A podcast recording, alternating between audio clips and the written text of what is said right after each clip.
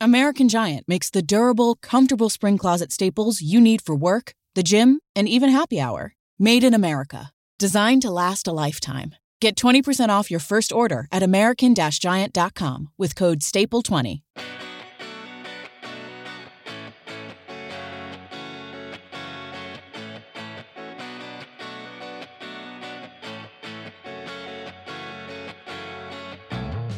Alrighty, welcome back to the Celtics Lab podcast. I'm your host, Cameron Touchby, joined by Dr. Justin Quinn. We got a lot of cool stuff to cover, least of which we're doing another giveaway, and we're going to talk about some trades. So we bring in our favorite capologist, Yossi Gozlan of Hoops Hype. Uh, Yossi, how are you? And immediately plug your uh, your trade guide that you just published. I am doing okay, and uh, a lot better now that this trade guide is done. Uh, it's on Hoops Hype, just my comprehensive 30 team dive on just everyone and just what I think each team, what direction each team might go. Uh, you know, throw in a couple hypotheticals now and then. And I think I do a pretty good job of explaining which teams should be active, which won't. Uh, biggest takeaway, I don't, right now, everyone wants to be good. No one wants to sell. So just until somebody decides to pivot, uh, if if this is the market, it might be a, a quiet one this year. Uh, Justin, I'll ask you too, and then we'll get into what we were supposed to talk about. But in 10 seconds or less, um, who do you both think will be the team that blinks first, either a desperate buyer or a, an eager seller? Just for just for parlor intrigue, I'll say the Lakers because we're recording it Thursday night, and it looks like the Lakers are getting spanked on national TV. And, yeah, um, they don't look like they are going to come out of the AD injury very well, and they would be wise to try to do something to generate some uh, draft capital after basically. Well, I won't say what they did with it because that would would get us in trouble with our censors. So yeah. so the past month, everyone's looking at the Bulls, the Wizards, uh, as teams that could potentially become sellers. Raptors. So yeah, that, okay. So Toronto is a team that I thought even less likely to become a seller, but I just I've been thinking about them more and more because last month it just I'm, I'm just thinking they're better than this. They were really good with this base, basically this core last year. Like they gotta improve, and now it's even more concerning that they haven't. And I think, look, the Raptors, brilliant front office. I think, like if you look at Siakam, for example, there's probably three or four teams out there that would give up something insane for him right now. Like I'm talking all their draft picks, some young players. And if you're the Raptors, I think you got to seriously consider it. So um, I that's just a team that I'm just thinking more and more. Uh, I they're probably going to get some insane offers, and my gut is that if they do, they'll take them. Whoa! All right. I like that. Let's let's put a pin in that. All right. Because um, we're here to talk about the Celtics, not the not the Raptors. Although that is maybe we'll we'll close with that. Um, because we're gonna close with the biggest possible Celtics trades out there. Um, so yeah, Yossi, you are primarily here to tell us mostly what's possible for Celtics trade season. I find myself pinging Justin and saying like, this is an idea, but like, is it legal or feasible? Um, and then I'm sure he taps you on the shoulder and so he can look smart. So Yossi, that's what you're here for. And like I said, we're going to do a giveaway that I'll talk about in a second. But without further ado, let's do the news. And the news is okay. Um, the Celtics just beat the Nets. It was an okay game. I, I mean, there were some things to like. Malcolm Brogdon, Luke Kornet. There were some things to not like. Jayson Tatum looked tired.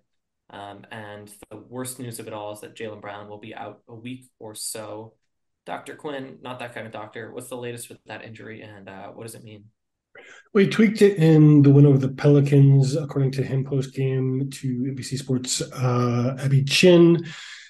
It's seemingly not a very serious injury, and with two games against the Charlotte Hornets coming up after this game we just witnessed, uh, it's a very good time to take a short break. Uh, it's not, I think, going to be something too serious uh, in terms of impacting the the record of the Celtics and as I was basically alluding to, like any rest you can get these heavy minutes guys uh, at this point in the season isn't necessarily bad, particularly if it uh, can avoid aggravating something that can become a much more serious injury. Yeah, I kind of thought it was scheduled rest, but he traveled to Brooklyn and and tried it out. Um, to your point, the Celtics' next two games are both on the road in Charlotte. I don't think they need Jaylen Brown. Um, if he's back for Thursday's game against Golden State a week from tonight, that would be cool at home in the Garden. Um, but if not, it's January. I don't think it really, really matters. Um, and then also, since we last talked, the Celtics did indeed beat the Pelicans um, without Rob or Smart, but the aforementioned Jaylen Brown had 41 points. Um, Jeff Twiss from Celtics PR gave us a stat. It was the first time that two Celtics players scored 30 points each and had 10 rebounds each since 2001 when Antoine Walker and Paul Pierce did that. Um, and that made me feel old because I feel like I remember that game.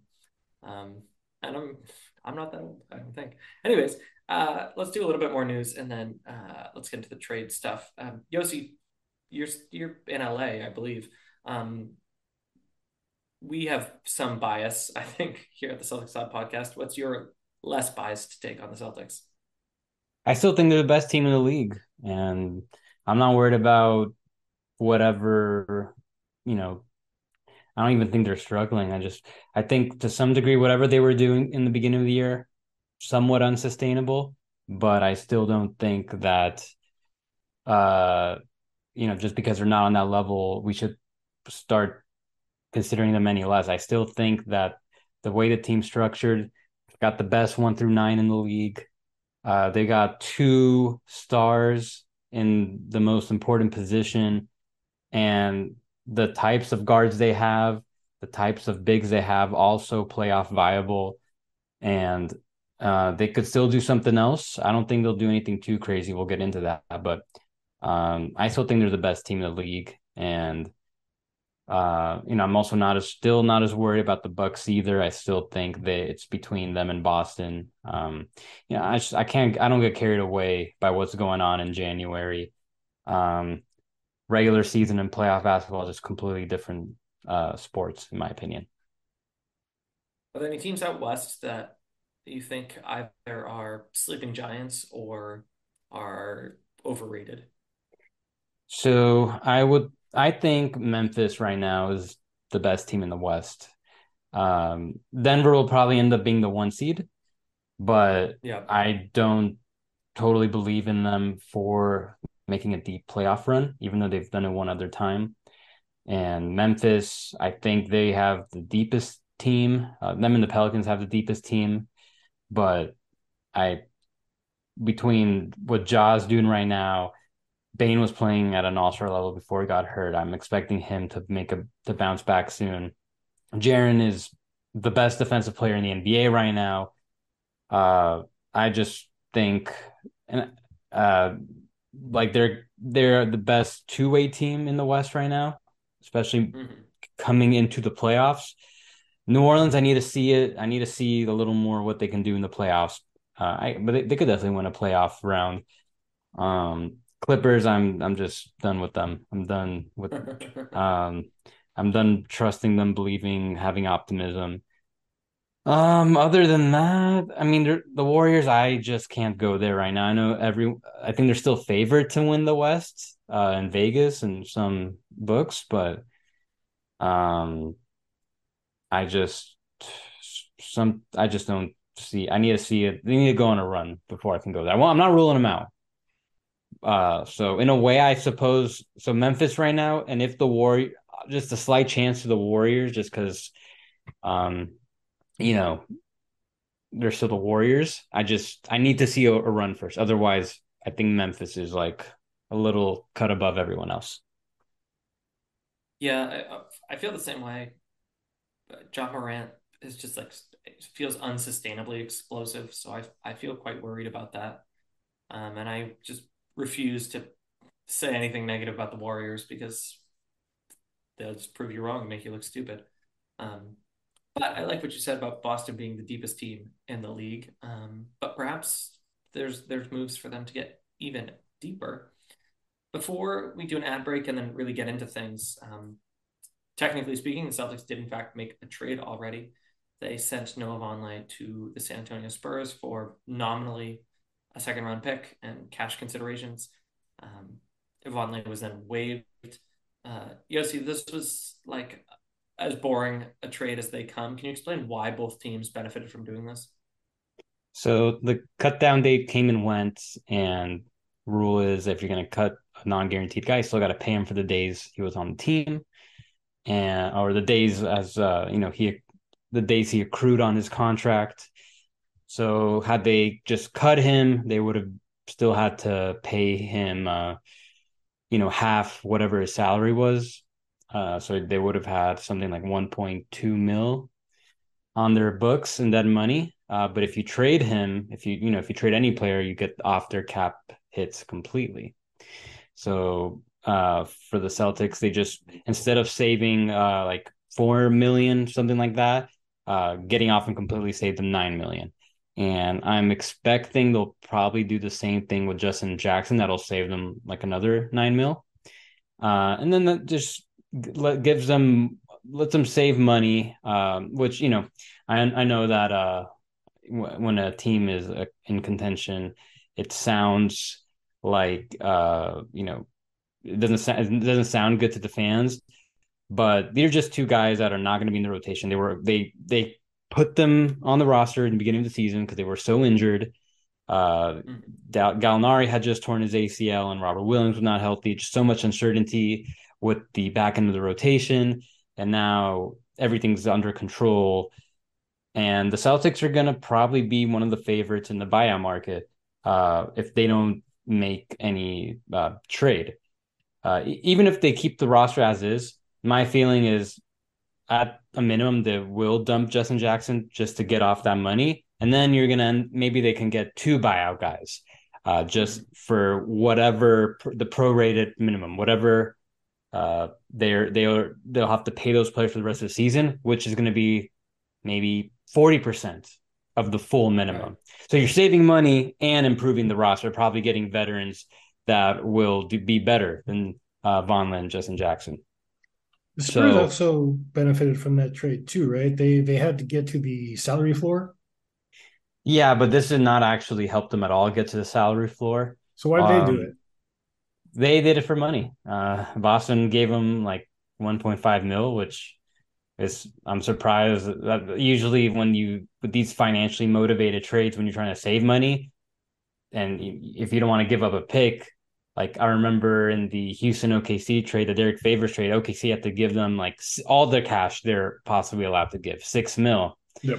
And for San Antonio and Boston, they just seem so tight as trade buddies that all it took was 1.5 mil. So, um, so yeah, not too much. Yeah, but they did not even get them like like they took on Jang's 1.8 mil, but that 1.8 mil doesn't even count not the whole thing doesn't even count towards it's only counts towards uh what they took in so they're still like 15 mil below the uh thing but i think as shown with uh, okc last year they stayed way below and each player got like a million dollars from it. I don't think they'll be too um, upset about that yeah. Yeah it's definitely a morale booster so it, you know i don't think maybe some other maybe the spurs and pacers will look at it like uh like for them like even if they some they might want to be pragmatic and actually use the space use your cap space get to the floor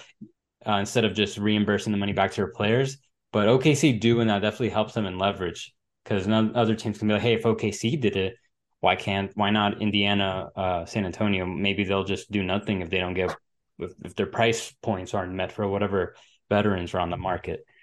So i think they'll do stuff. I just wouldn't be totally surprised if um, I, I, would still expect both teams to increase their payrolls somewhat, maybe not to where they needed to be to hit the salary floor.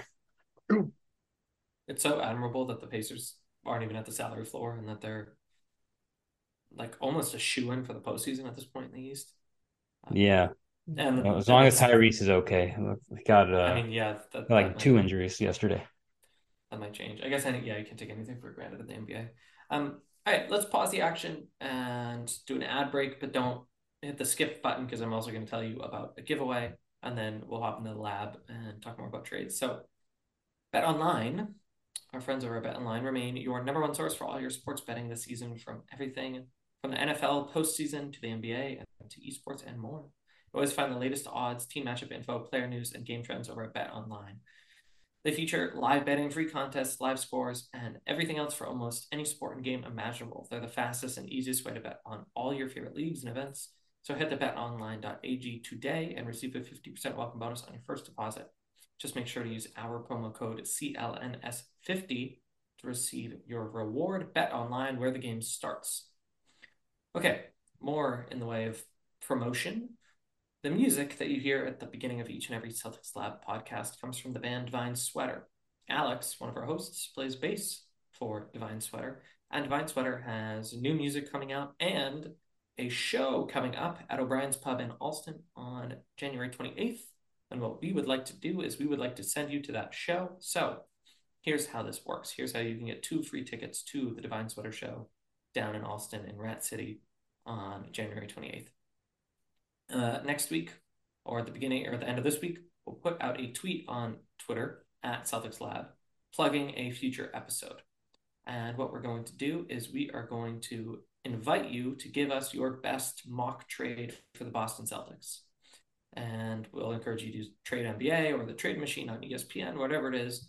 Give us the most detailed answer you can give because A, we're going to pick one of those and whichever one we like best and send them over to uh, to Alex, and he'll send you some tickets to the show at O'Brien's Pub in Allston on January 28th. But if you submit a trade and you get every player and pick involved correct, regardless of whether or not you want to go to the show, we will send you $25. So there's two ways to play, there's two ways to win. Uh, we want to support our friends over at Divine Sweater, but we also want to support our listeners with Stone Cold American Cash, so or quite frankly Venmo. Uh, so the too long didn't read. Look out for a tweet signaling our little giveaway. And if you're a music fan, regardless, you should check out Divine Sweater on Spotify or wherever you get your favorite music. All right, Justin, I missed anything? Uh, no, I think those are the details that are most important. I think, uh, just to be clear, you don't have to tell us exactly which pick it is, just like a first round pick, a second round pick, etc. Oh. So it doesn't have to be like the better of the Houston, OKC, whatever one that they have. It's a three team split. Like we don't mean that specific. That would be crazy, but just a general outline. Oh, Justin's much more generous than I. I was going very specific there. Um, I'm much more guarded about my $25 bills. All right, Yossi, let us do this. Um, I'm going to pose to you different uh, pieces of information, different angles, different possibilities. And if you could explain to us, A, what is possible, and then B, if you'd like, what do you think might happen? And Justin will chime in along the way. Um, we're really here to get a sense of what the Celtics are allowed to do as much as we are to guess what they might do. So let me start with this. Can you give us an update, or, or rather, just uh, explain to us where the Celtics are at vis a vis the cap, um, the luxury tax, and what we think we know about uh, what how that might affect their plans?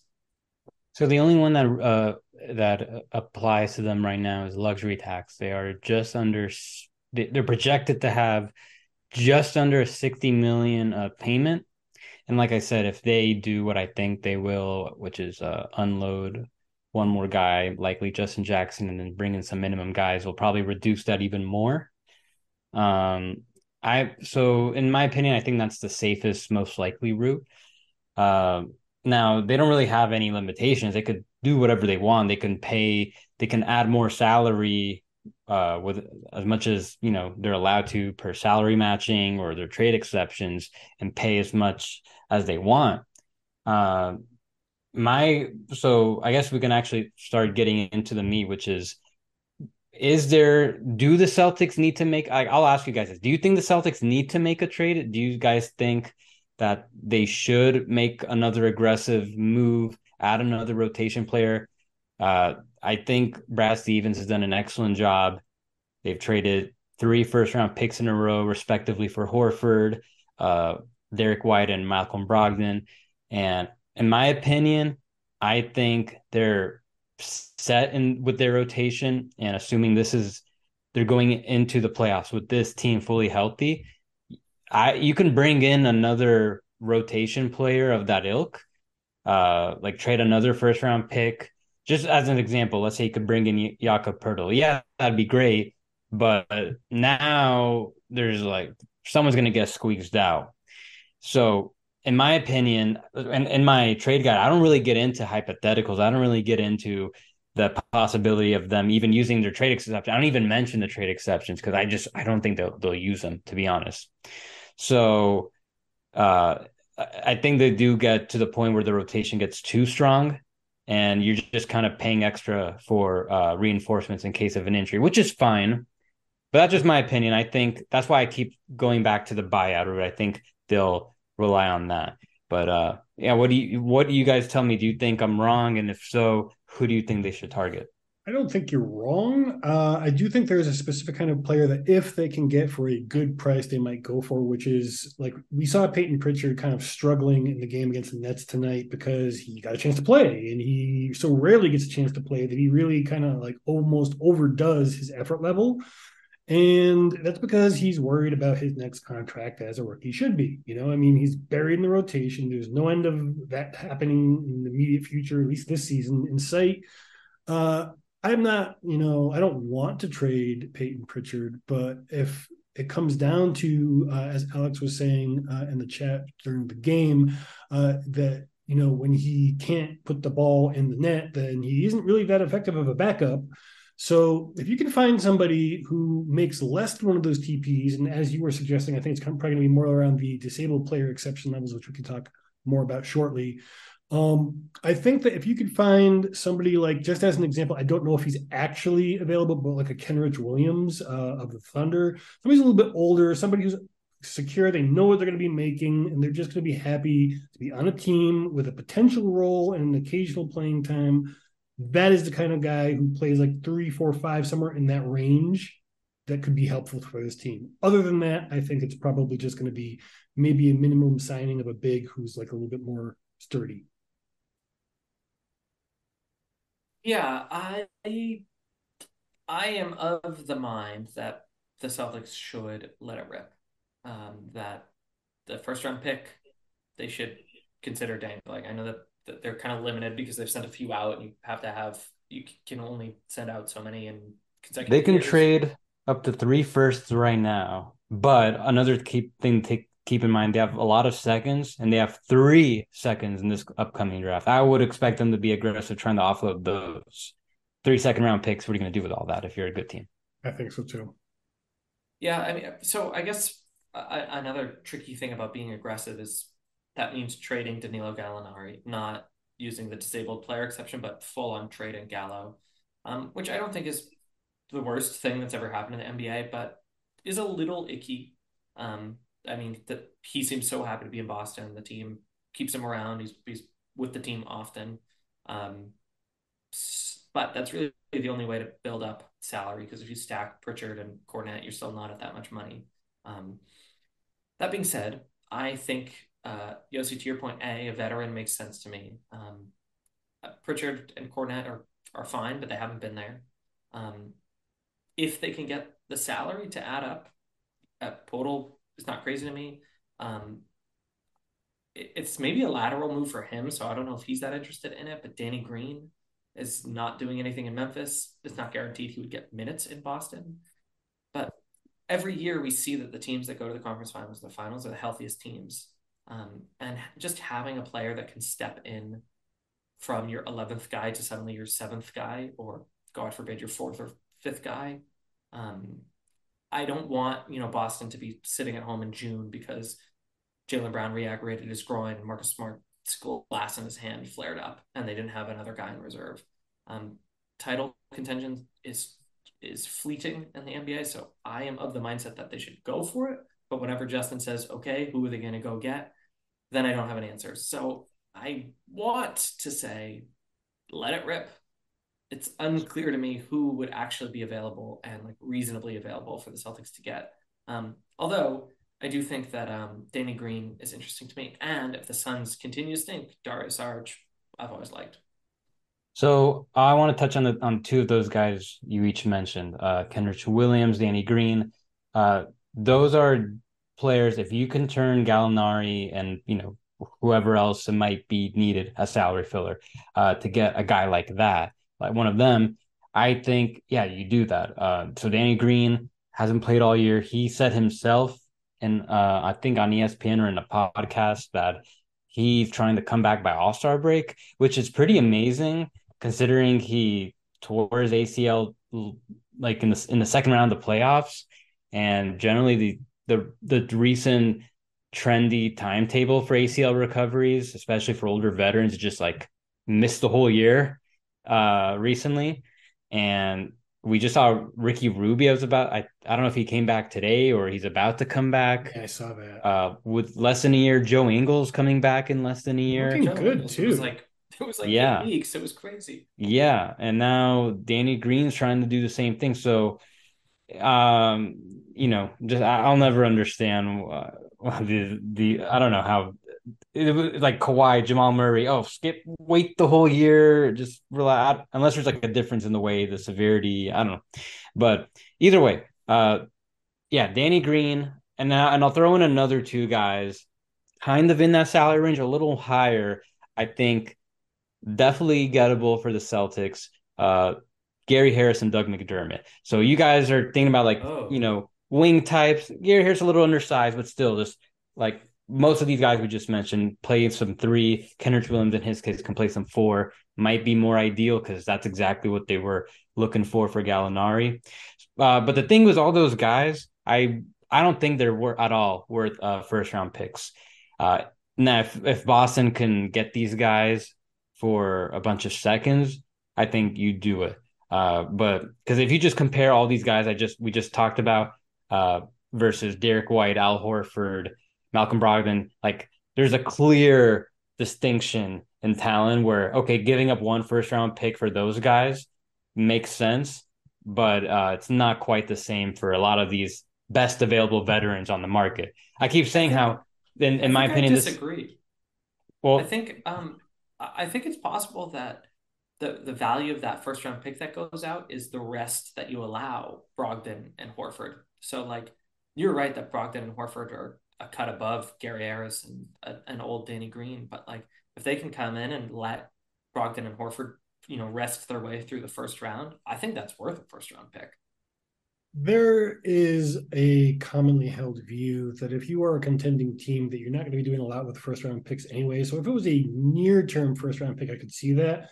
But just because yeah, of the, the fact, the far off ones, that's different. Yeah, you got to leave those alone, just because you never know how how the the situation is going to pan out. Particularly if Jaylen Brown makes All NBA this year and is eligible for Supermax.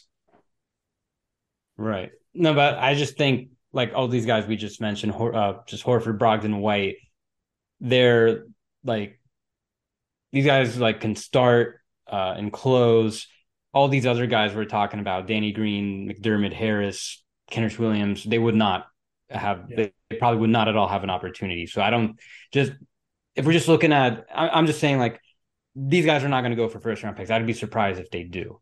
Um, so I think, so I'm just saying Boston could very well get maybe get these guys uh, without trading one is what I'm saying. So they could still be aggressive. Uh, they could still get these guys. They just got to be a, a, a, little pragmatic about it because, uh, you know, they've already given up a good amount of firsts. They're not gonna have too many going forward if they're and so they, they got to save those for like that type of player where they like I think they they're they're smart to get these players they have traded first for. Uh, they can't just blow it. They're, I don't just I just don't see them uh, like continuing to blow it just to get another body uh, unless that guy is like at that level of the guys they've acquired so far. That's just my opinion. Cool. I yeah, I just I think I could I could definitely see them getting those guys for seconds though. I think so too. I'm sure anyone listening is is into that. Yeah. Also, if you if you look at Peyton Pritchard as kind of like a crappy first round pick of what you would expect to get out of one, then you can kind of think of him as that first round pick if you need a first round pick instead of spending future ones.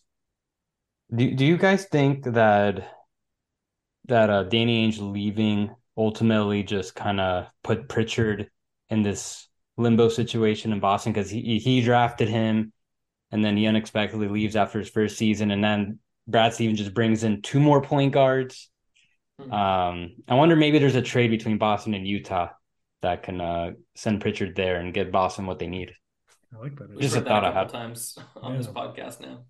Um, I mean, we talked, we've talked, we talked about this tonight. That like the problem with Pritchard is like he just he's not going to get enough burn to find that rhythm again. The the reason he was an effective role player is because he was averaging nearly twice as many minutes per game, and now, as well he might, it just doesn't seem that he does well with ten minutes a game here and there. You know, he started the game.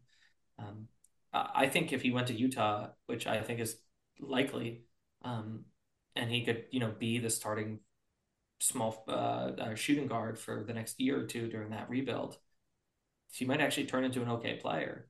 Um, but as the and and that's where like the value veterans come in, like as the guy who has to just like randomly come in and do his job.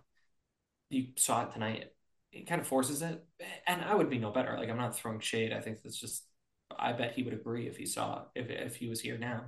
Um, so yeah, you see, uh, I I think Pritchard's utility in Boston is not what it once was, and I go back and forth on saying trade him right now and give him more time. Um, Justin disagrees, but I think we both agree that like unless he's going to get more playing time in Boston, it's always gonna be consistent mixed at least. It doesn't have to be like what it was, but he needs to play every night at least eight or ten minutes a night, or there's no point in keeping him on the roster, in my opinion. Yeah, I agree. It's unfair. He probably get burned on the 20 other teams easily, probably. Toronto needs a backup point guard pretty bad. Yeah, they do. Yeah, and I mean, uh, man, we haven't talked about any of the, the stuff we were supposed to talk about, but whatever. He- He's undersized, so he's always going to have that defensive liability. But as we've talked about before, he just makes the right play more often than not, unless he's going a little bit off the rails because you know he's wheeling and dealing. Um, he he gets offensive rebounds. He plays as hard as he can on defense. Like he does the right thing. Um, I think I've said this before. It's because I think he's, I know that he was. I think it's because he was a four year college guy. Um, so he kind of cut his teeth systematically, uh, the way college kids do. Um, I don't know. I I go back and forth, like you said before. Like I think Kornet is great. I think Pritchard is great. I would trade them in a heartbeat for an established uh, starter quality player. Uh, but I don't know who that person is. I think that Boston should be really, really aggressive because you never know what's going to happen next. But it's not clear to me.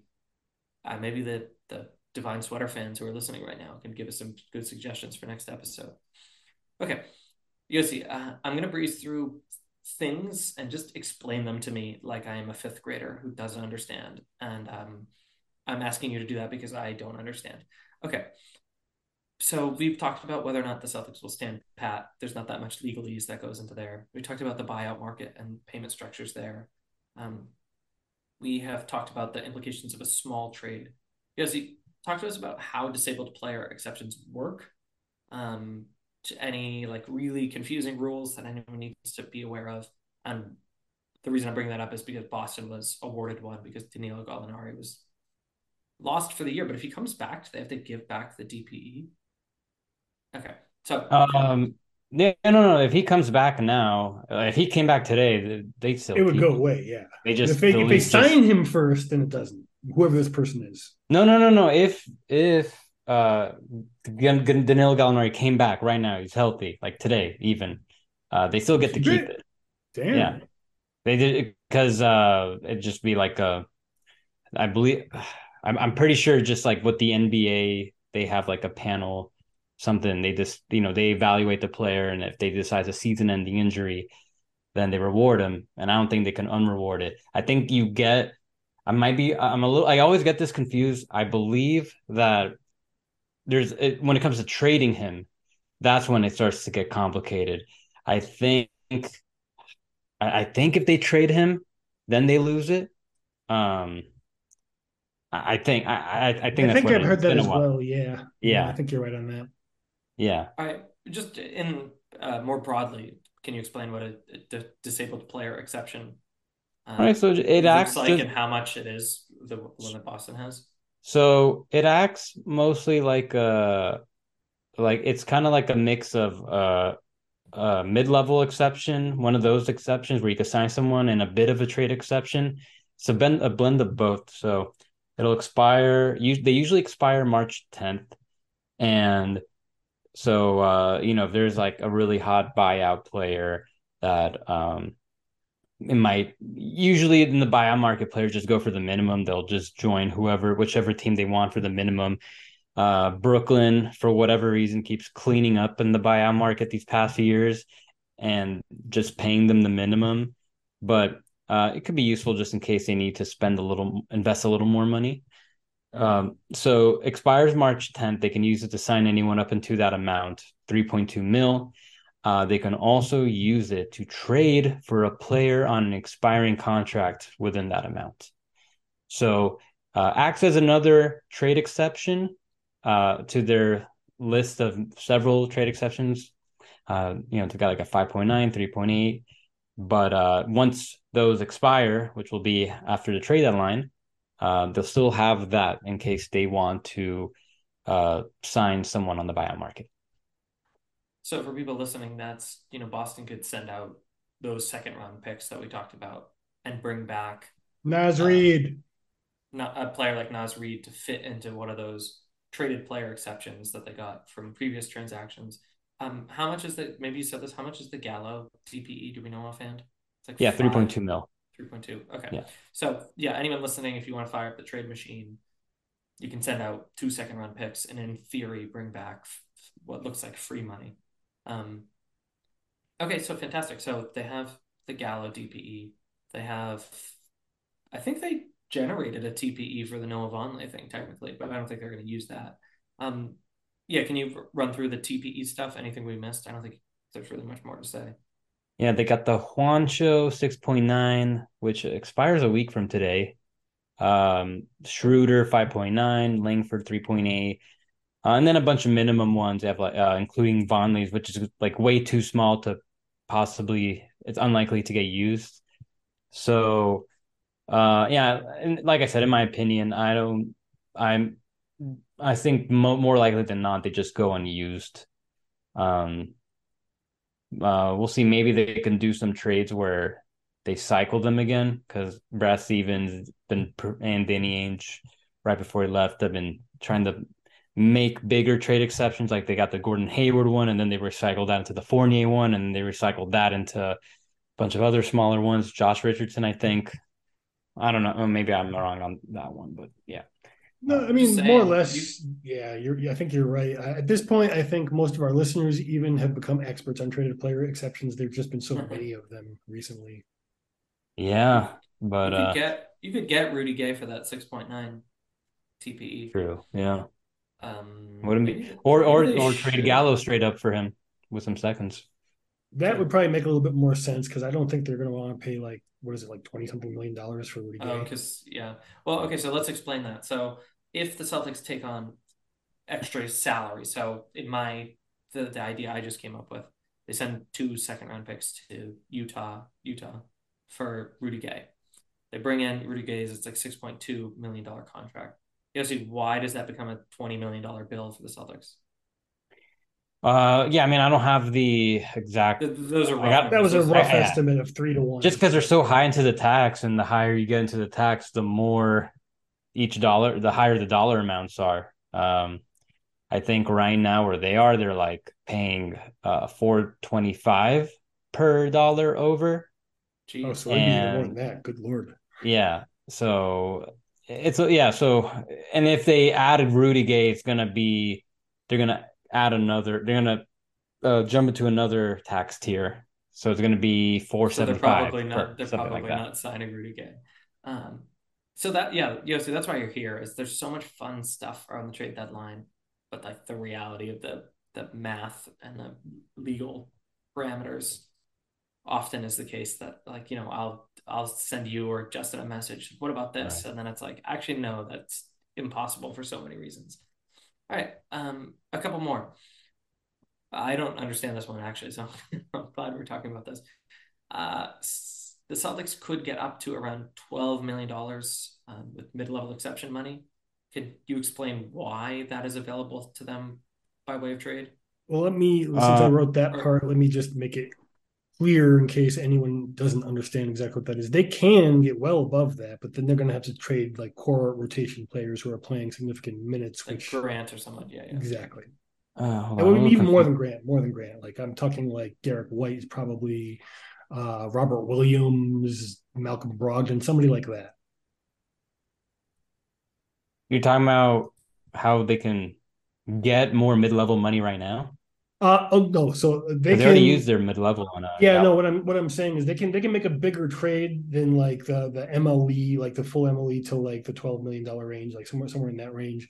Um, they can do a bigger trade, but if they're going to do a bigger trade than that, then they have to start adding some bigger salaries.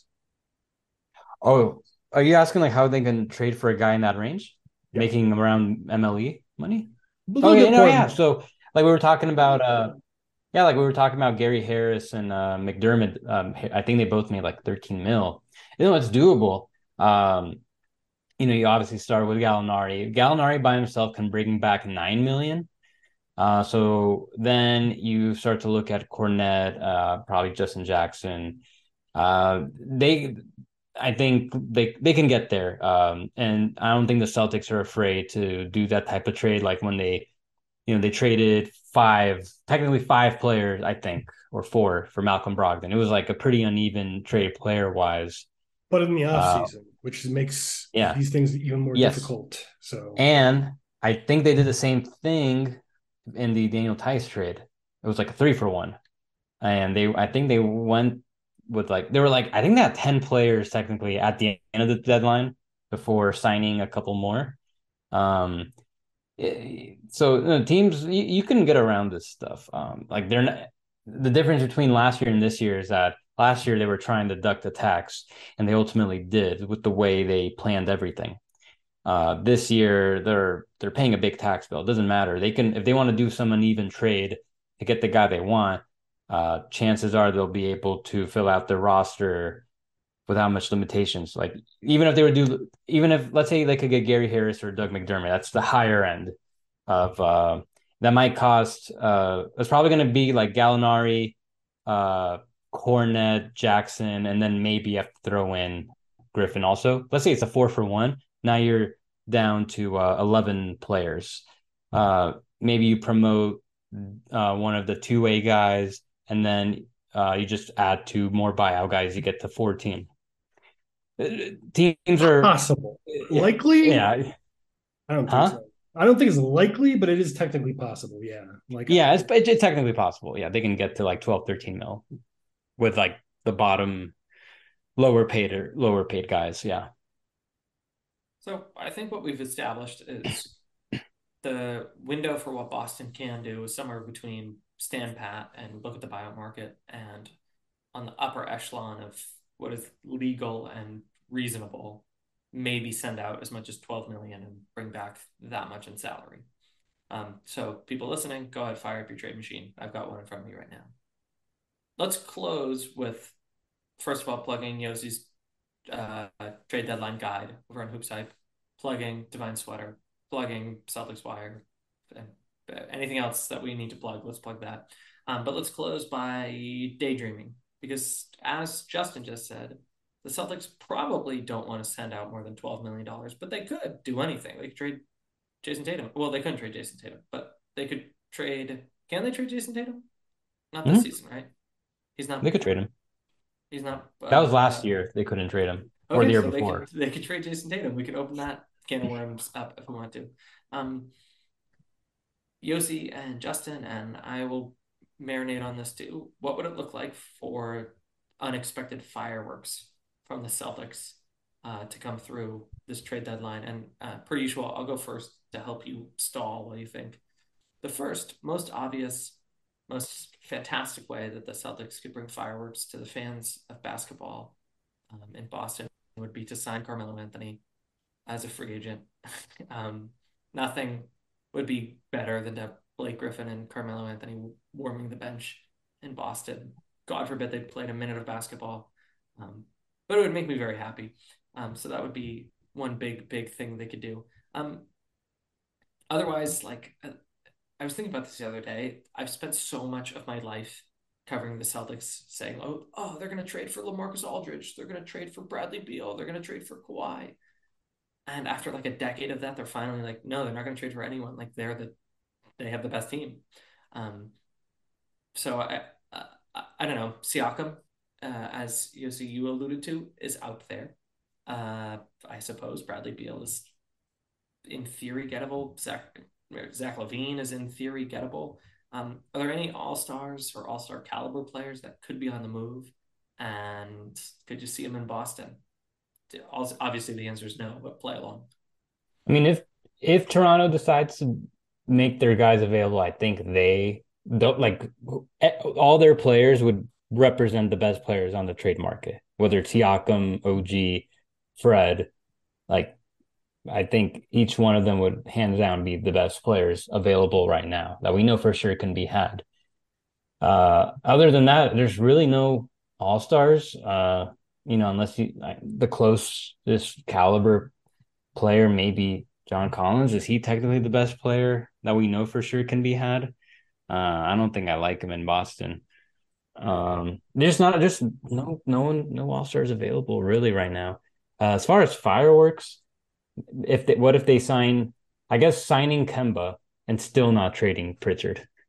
no, that's so bad for the defense. Yeah. Um, He's I, the coach Kemba. Let's be honest. He will be like the the break glass in case of the broken glass emergency kind of player. Yeah. For fireworks, well, for me, seems like a uh, locker room kind of signing if they bring him back. Oh yeah, for sure. I mean, like if they got rid of Blake Griffin, that would be an option. You know, that's kind of Blake's role. I mean, he does, you know, come yeah. out and play a little bit, but uh, for for me, fireworks would be, you know, righting a historic wrong, uh, going back into the annals of Celtics lore and bringing on a guy who was thinking about signing with the Celtics, but ultimately chose another team. Uh, no, I'm not talking about Kevin Durant. I'm talking about Thomas Bryant of the Los Angeles Lakers. I think he'd be a great fit. Uh, he probably wants a little bit too much big of a role, but um, if the alternative is being stuck on the Lakers for the rest of the season, he might really be into that idea. Uh, that's all I got. Yeah, I'm just like looking at the standings now. The Heat, uh, I think, are low key an interesting team. I I know that the Raptors have bad juju, but I would just be patient. I mean, Thad Young maybe could shake loose, and that's cool, but um, it just does it doesn't seem to be a team that's in like dire, dire, dire straits right now. The bad teams are proving themselves to be bad, and the middle class teams are proving themselves to be middle class. Um, but I don't know. There's some nice players on the Spurs. Eric Gordon will go somewhere, I suppose. Um, but uh, I guess in summary, probably not to the Celtics. It doesn't sound like we think the Celtics are going to make a major move. And even if they want to, there's there's not a great uh, dearth of players out there for them to look at. But I hope I'm wrong about this. And if you're still listening to this podcast, be on the lookout for our little giveaway, and maybe you can give us some ideas.